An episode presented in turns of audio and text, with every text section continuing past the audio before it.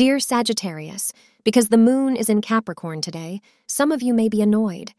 Try to keep your cool at work or in public and be on the lookout for any signs of a temper tantrum.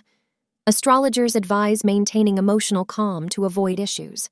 If you have any plans to socialize, go ahead and do so. It may serve as a stress reliever. The color yellow is lucky for you. The hours of the day, except for the time between 5 p.m. to 6 p.m., are auspicious for you.